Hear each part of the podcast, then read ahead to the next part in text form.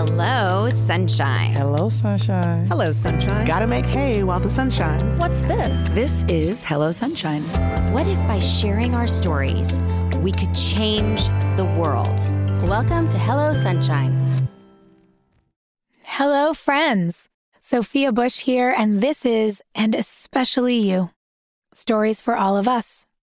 In this episode, we're learning about how to be your whole self, the good and the bad, and embracing it, no matter where you are in your journey. It's a new day, week, month, year, time to be your best self, right? Can I just ask a question that I bet we're all thinking? What does that even mean, anyway? Time to be your best self. I want to take a second to think about what's driving that idea. We all feel pressure to be better, right? Better at our jobs, better friends, better parents, better colleagues, better at getting done whatever it is we're doing. But what if we focused more on being whole? Bringing our whole selves to all those things that we're doing and that we are. What would that look like? I think our best self is our whole self, not some compartmentalized version, not the version we put out on the highlight reel of our social media. I get my strength, my insights, my empathy, and my sense of humor from my experiences on this earth. And the whole of my experience, you know, the joys and the disappointments, the big lessons and the heartbreak, the setbacks and the successes. I value all of it because it's the sum total of all of those experiences that make me who I am. It's the sum total that makes each of us who we are. So, what if we could bring that sum total, all of that self, to work with us? What if we could bring that sum total into our relationships? What if we could bring our whole selves into every aspect of our lives? Bozoma St. John is one of my role models for this. I can't quite explain it, but when I first met her, I knew I was in the presence of such a deep soul and a total badass. From the minute she shook my hand, I knew this was a lady boss that I wanted to learn all of the things from.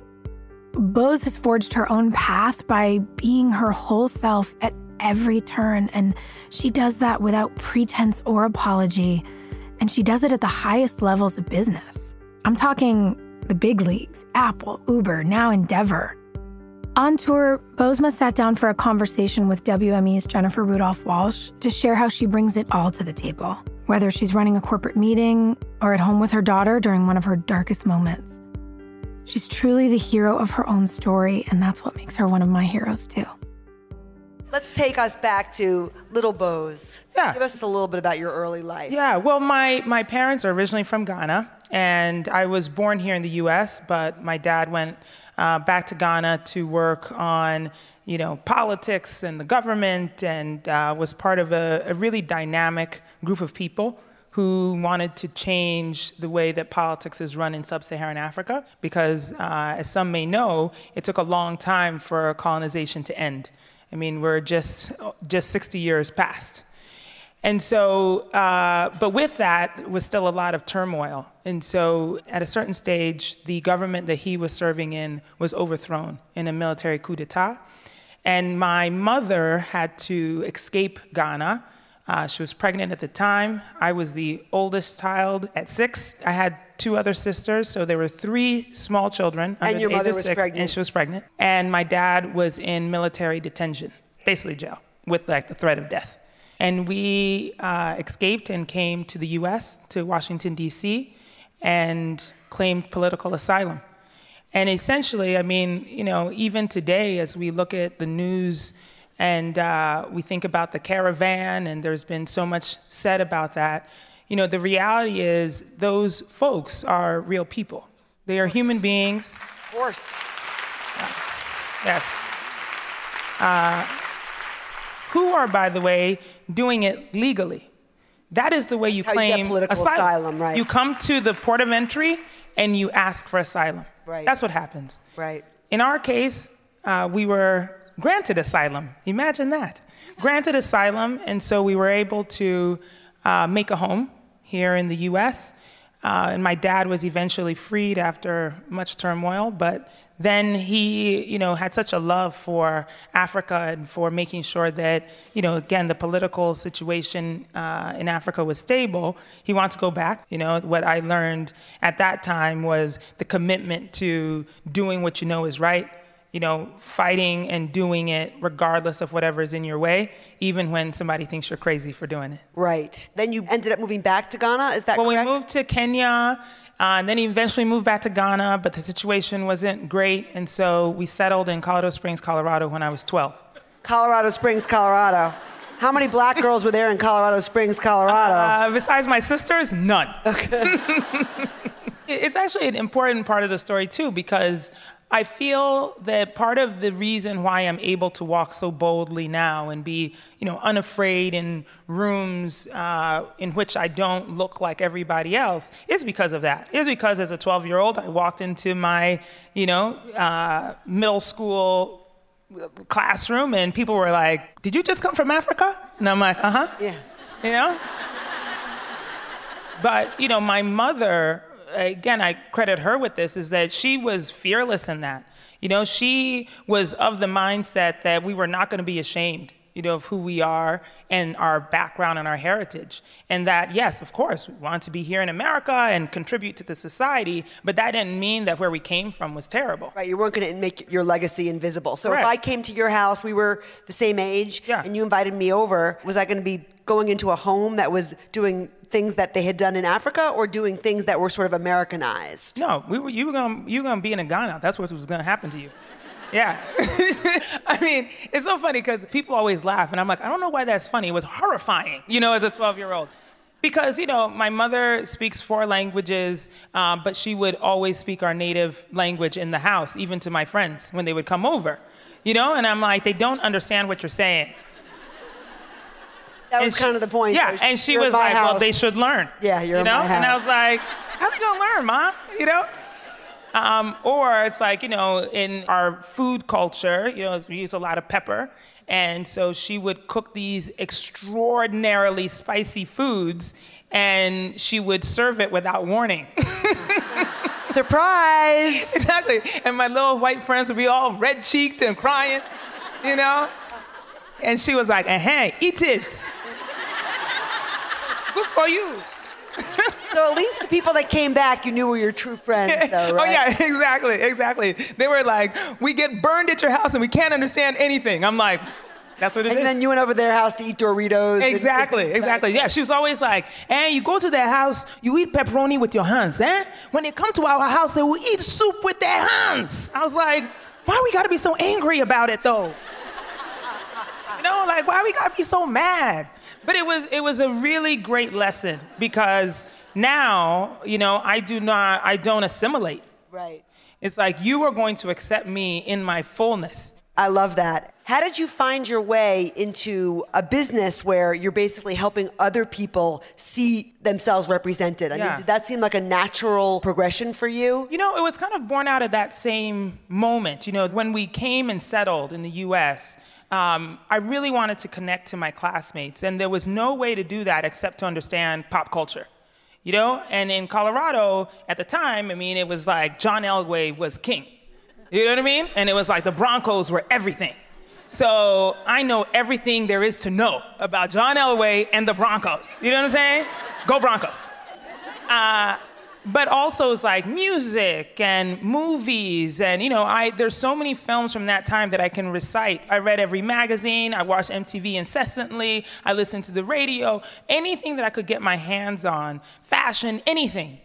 And I mean from that, I mean I it, it was a habit that then turned into a love and a passion. But at the same time, you know, again, immigrant household, my parents were like, well, none of that is gonna get you anywhere.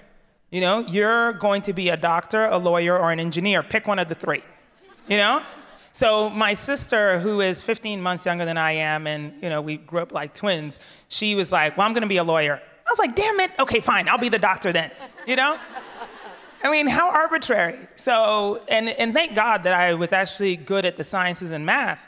Uh, so I was able to get through high school, you know, with knowing that I was going to be a doctor. I went to college pre-med, uh, took all of my courses, but at the same time, I was always dabbling in the arts. You know, I fell in love with African American studies. I loved, you know, English literature. And so I graduated as pre med with English and African American studies majors. Wow. So, how did you find the courage to tell your parents that you didn't want to be a doctor? Oh, I didn't. I just lied. they think you're a doctor right now. My parents do know I'm not a doctor. However, literally, this happened like a month ago. So there was an article about my career, and you know, and it was you know big deal. It was a big article. So it was being shared around Facebook, and my you know, profile is public, so different folks were sharing it and commenting. And my dad was trolling me on Facebook. Like he literally was going on these articles and you know people saying how amazing it was, and he his only comments were, "She could have been a doctor." like literally, Forbes is like, "She's one of the 15 greatest CMOs of all time." My dad's like, "She could have been a doctor though." This is very disappointing. You know, I was like. It's too good. Yeah. So I'm gonna I'm gonna shift a little bit because our wonderful co-founder Glennon Doyle says that if we know what breaks our heart, we know who we're meant to serve. Mm. Um, and I love that. So tell me what breaks your heart. Oh man, well there's there's a lot that has broken my heart over time, uh, but currently it is of course the inequality that we see in our corporate boardrooms uh, for women and people of color, and specifically Black women of that. Yeah. Love that. So that's what you're serving very proudly. Yes. And I'm also wondering what gives you hope? That too. Black women who are so dope. Yeah. that gives me that gives me hope too.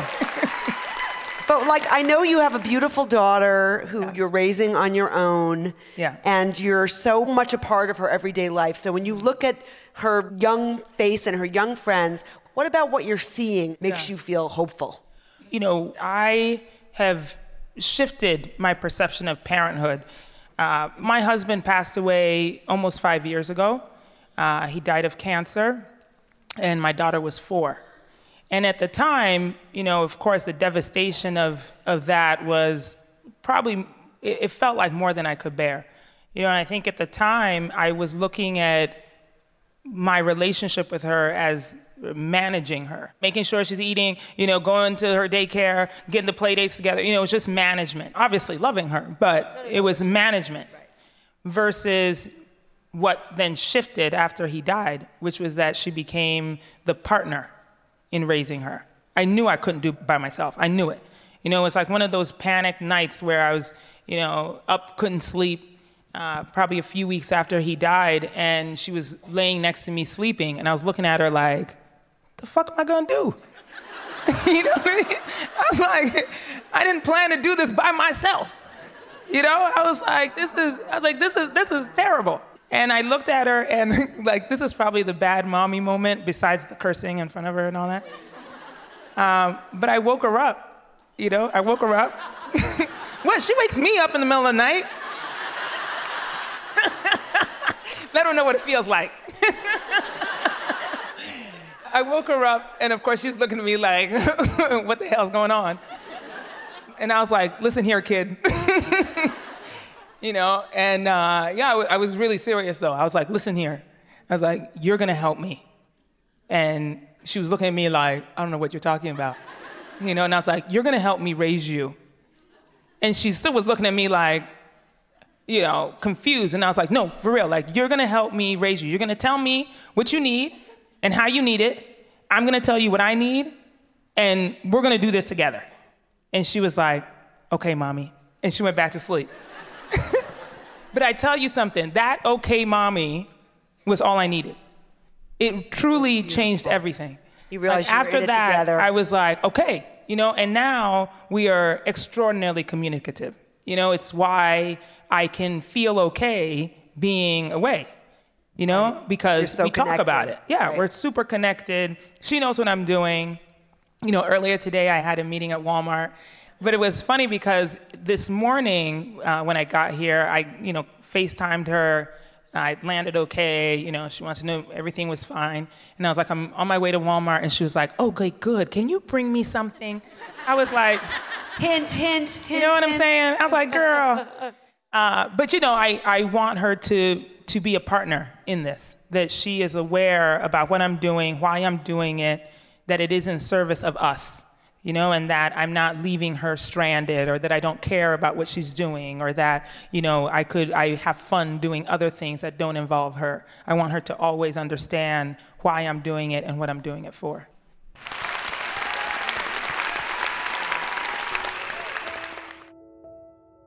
It really just knocks the wind out of me.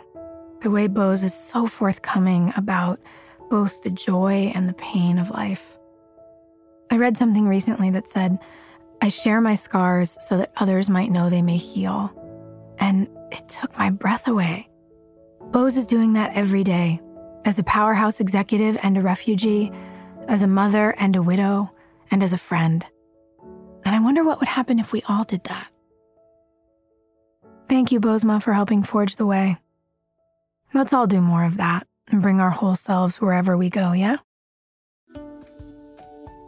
We're back next week to talk about learning how to be brave with my dear sister friend Glennon Doyle, who is one of the bravest people I know.